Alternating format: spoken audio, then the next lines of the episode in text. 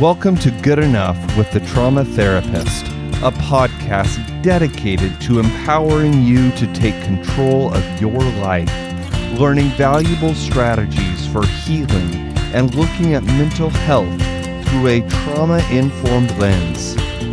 Get ready to feel empowered and confident in managing your symptoms. And now, here is your host, licensed clinical social worker, EMDR therapist, and certified clinical trauma professional, Jamie Vollmuller. Welcome to Good Enough. I am your host, Jamie Vollmuller. Today we are going to be talking about parenting again. Topic obviously that means a lot to a lot of us out here in the world. And I had a session with a client yesterday and it really kind of hit home for me. She was she has a teenage daughter who has struggled most of her life with anxiety. And the mom struggles with anxiety. The mom has her own trauma. You know, she lost her parent when she was very young. She, you know, has a history of abusive relationships. So, you know, she's on high alert all the time. And one of the things that we talked about, which I think is really important for people to hear, because we see a lot of people that come to therapy with their kid, right? And they'll say, like, fix my kid. And what I was saying last week, or what I was trying to explain to you guys last week, is the reason I switched to working with parents of those kids is it's just so much more effective, right? If you change the environment that that kid is in, the, the kid will change. It's like my husband once gave me this analogy of like if you take a plant and it's not thriving and you plant it somewhere else and it thrives, right? Like it's because the environment that it's in is amazing, right? So you wouldn't want to put that plant back in the old soil that wasn't great. But that's really what our home is, right? Like our parenting is the soil that is that is nourishing or not nourishing our children. And for people who had, you know, trauma in childhood, like, and that can be, you know, loss of a parent, a divorce, like again, trauma doesn't have to be this big T trauma stuff, guys. It's just having parents who constantly tell you that you, should be seen and not heard and your feelings and needs don't matter. Or, you know, every time you make a mistake, they, you know, explode at you.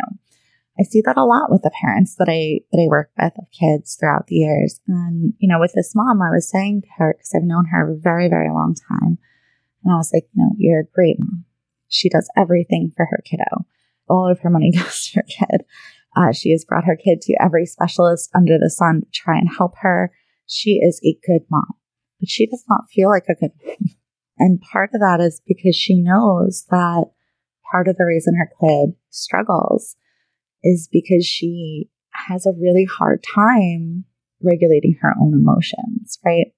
So we were talking about that and how it's it's triggering when when you grew up in a household where there's a lot of screaming or you're constantly criticized. I remember like just being a new parent and I, I've been in a lot of therapy. And so it was easier for me than most people when people gave me commentary about my parenting to kind of just not listen to that and put it on the back burner because I know that I'm a good parent and, you know, I'm a therapist and I did all my research and I, I had confidence in what I was doing, right?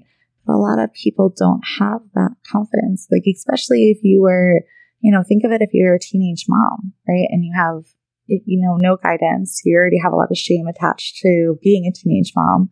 And then, you know, you're trying to be a good parent and keep your kid in line. But your kid, because again, trauma is intergenerational, guys. So if you have trauma and you have a traumatized brain, you can literally give birth to a child with a brain that is wired like yours. And that would be a traumatized brain. So your kid is more prone to anxiety and all of the struggles that you have, which for us as parents is very triggering. I, I talk with so many of my clients about, you know, their fears and their worries about their kids and then not wanting their kids to experience what they've experienced. And it's really important to not overcompensate, right? And hover and try to make them not experience bad things in the world. Like what we're really trying to do as parents is not protect them and shelter them from everything because that doesn't prepare them for adulthood, that doesn't prepare them for life, right? What we're trying to do is give them the confidence and the skills so that when they encounter adversity, they can handle it and they're confident that they can handle it. That is our goal as parents. It's not to protect them from scraping every knee. It's not to, you know, protect them from the, people being mean or whatever. Like they're going to experience things in life, guys, and we can't protect them from everything. And us hovering 24 7 just creates anxious kids. That's all it does. Just makes your kid fear everything in the world. And I know that's not, you know, it's not the intention of these parents. They're really trying to protect their kid and shield them from the things that hurt them in their life. Uh, but it could actually cause a lot more. So with this mom, we were talking about, you know, how when her teenage daughter, you know, says like, hate you and you're the worst mom ever. And, you know, they, they throw daggers, especially by the time they're teenagers, like our kids know us. So they know what to say that's really gonna tear at your heartstrings or just ping you right there and, and bring up a lot of emotions, right? They, they know this. They know what to say to trigger us when they're teenagers, right? So how do you stay regulated? Right? Because that's the biggest problem is, is parents that when you have that teenager that's like, I hate you because you set a boundary or grounded them for doing the wrong thing. And you get into that back and forth screaming match with them. Well, you know, again, you are the model for your children. So when, and my kids are little, they're not teenagers, but like my five year old will say, I hate you because one day his friend couldn't come over. Right. And so we had to cancel the plans. It's not my choice, but you know, he's five and transitions are rough. So he's very upset his friend wasn't coming over. And I hate you, mom. You're the worst mom ever. You don't let me do anything. I never get what I want. Oh. And instead of like being like, you're ungrateful or whatever, or going back at him in a negative way, what, what I do with my kid is I just, you know, I'm really sorry that you feel that way. Like, I'm really sorry you feel that way. I understand that this is disappointing. I try to get to the emotion behind why they're acting Like, this is how we facilitate a relationship with our kids. When our kids are acting out, when they're saying things that are hurtful, underneath all that anger that they're spewing at you is probably hurt, right? So, as the nurturing parent, it's our job to kind of figure out, like, well, where is this coming from? And with my five year old the time, it was just disappointment that he couldn't see his friend. And his day was going to be ruined. And his little brain, like, you know, he was just, he was just real. And I just acknowledged that. I was like, you know, it's really disappointing that, you know, Parker couldn't come over to play today. I totally understand that you're frustrated. Is there anything that mom can do to support you today to help you through that?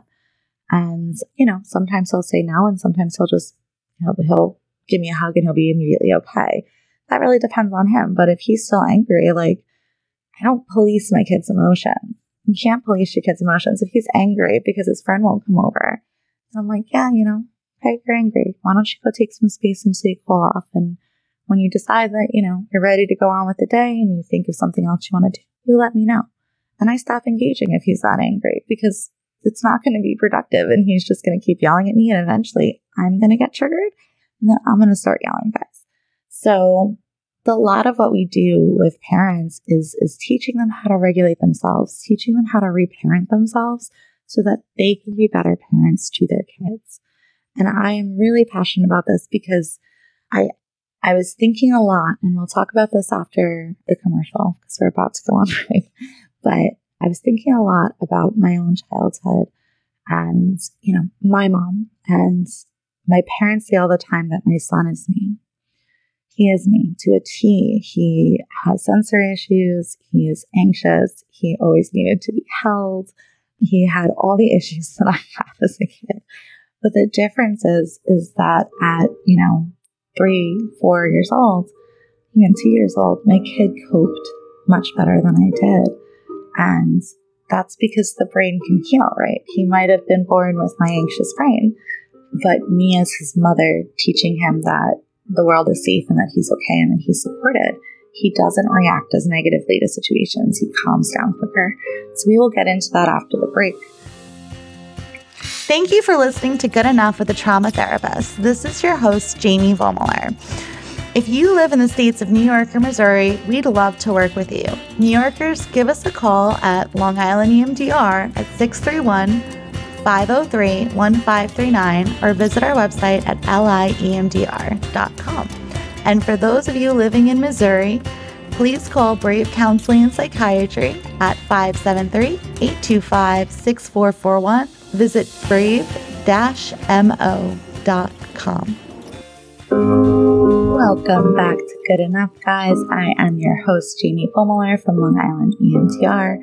And I was saying before the break, um, I was going to tell you guys about a situation that, that I experienced, right? So my son is five, but he has a lot of difficulties that I had as a kid. But the difference between my how I reacted to situations and my son is like night and day. And my parents will say that to me all the time. Right? So why is that? Why is it that he is just as anxious as his mother and has all the same sensor issues, but at five years old is probably better regulated than I was at like even 12 to 13, 14, 15, 16. Like he is really regulated for the most part. He does have his moments, but it's because as his parent, right? Like I am the one that is providing a safe, nurturing, comforting environment where, you know, I have ADHD too. My son has ADHD. And instead of getting frustrated with him when he's frustrated with his homework, I, you know, empathize with him and go, I know this is frustrating, you know, but I know you can do it, you know? And so it doesn't feed into the belief that he's a failure or he can't do it or it's too hard. It is encouraging and it makes him feel like he matters and he's important.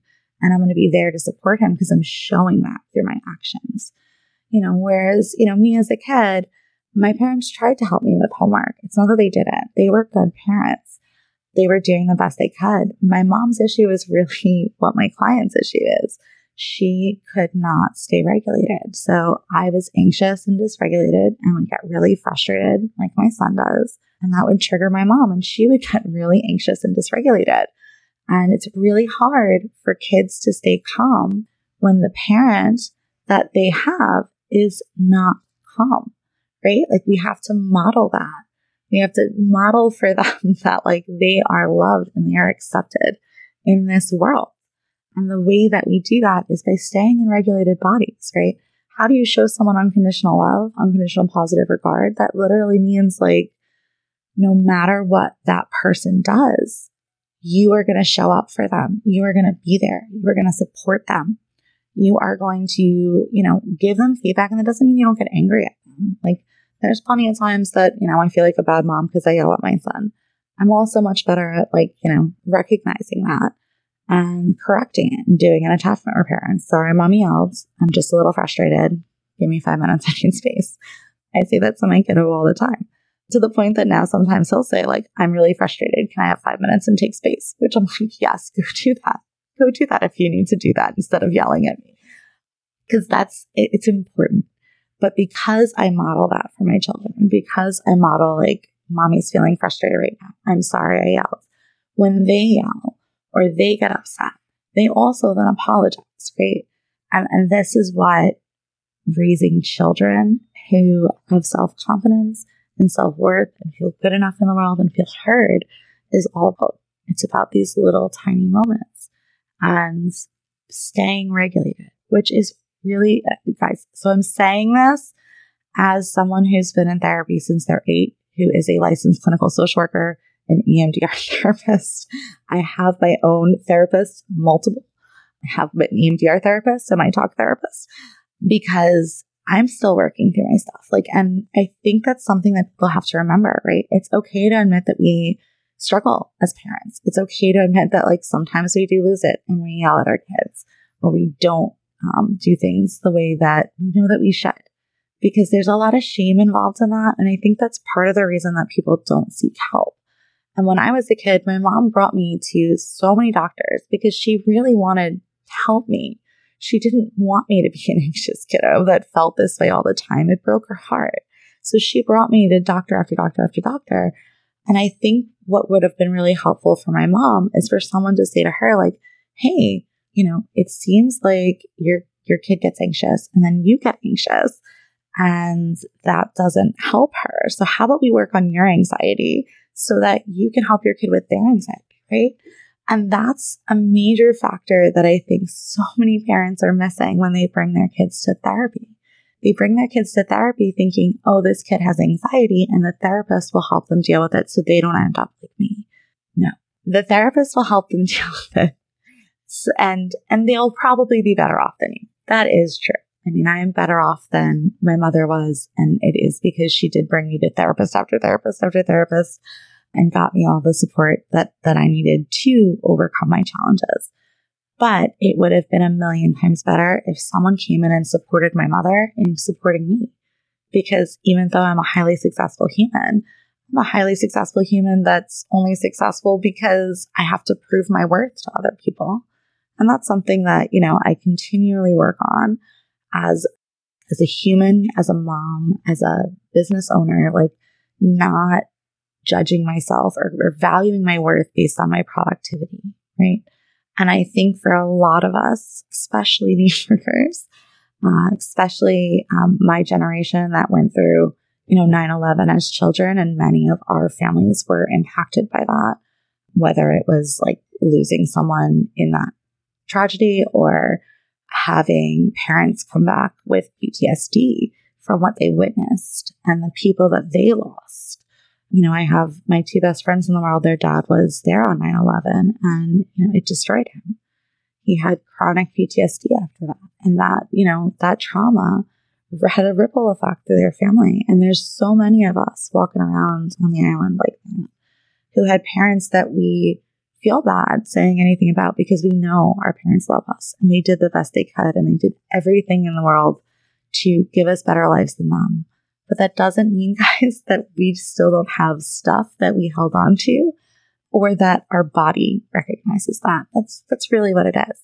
I think we all, or a lot of us know logically that we were loved and our parents did the best they could, but it doesn't change the fact that we still feel internally not good enough. It doesn't change the fact that we still feel like our feelings and needs don't matter. And when we feel that way, right? And you have a kiddo or a husband or an employer or anyone who, who triggers that. And kids can really trigger that. I mean, as a parent, you, you know, if you think about the good enough, the good enough feeling, right? I am not good enough as a human. And you have a kiddo that you are working your butt off to pay your bills, especially the single moms out there. Like you're, you're paying all the bills. You are, you know, bringing them to all of their practices, your, your whole life revolves around this kid and they just hate you. You know, like that, it, it, it just pings so hard. Like it must be me. It must be me because everyone in my life, my whole life, it's been me. And for the parents that are feeling that way, I really, really encourage you, please give our office a call because that is you taking care of you. And I work with so many moms that are like, I don't have the time for that. I don't time for that. My kids come first. No, this is putting your kids first. You working on managing your own emotions, you working on regulating yourself and working through your stuff is going to make you a better mom. It's going to make you a better wife. It's going to make you a happier person and, you know, a, a more calm and centered person. And that's what our kids need. Our kids need a parent who is calm, consistent, and there for them. And you taking care of you is essential in that process. And so many of us moms, especially out here on the island, guys, there are so many people that are working multiple jobs to pay their bills. Um, and it's hard to prioritize, you know, family time outside of the practices and the rehearsals and all of the activities that you have to do.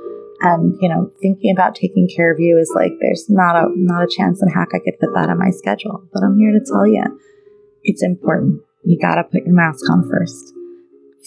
We are super passionate guys about changing this new generation, breaking the chains of intergenerational trauma. And that starts with you. All those mom and dads out there, it starts with you. You've been listening to Good Enough with Jamie Vollmuller, and I want to remind you that you are good enough. Thank you for listening to Good Enough with the Trauma Therapist. We appreciate you listening. While our host may provide some personal and professional advice, we want to remind you that this show is for entertainment purposes only. Each individual situation is unique, and good enough is not a substitute for mental health treatment. If you need a therapist and are located in New York or Missouri, feel free to reach out to us at liemdr.com or brave-mo.com.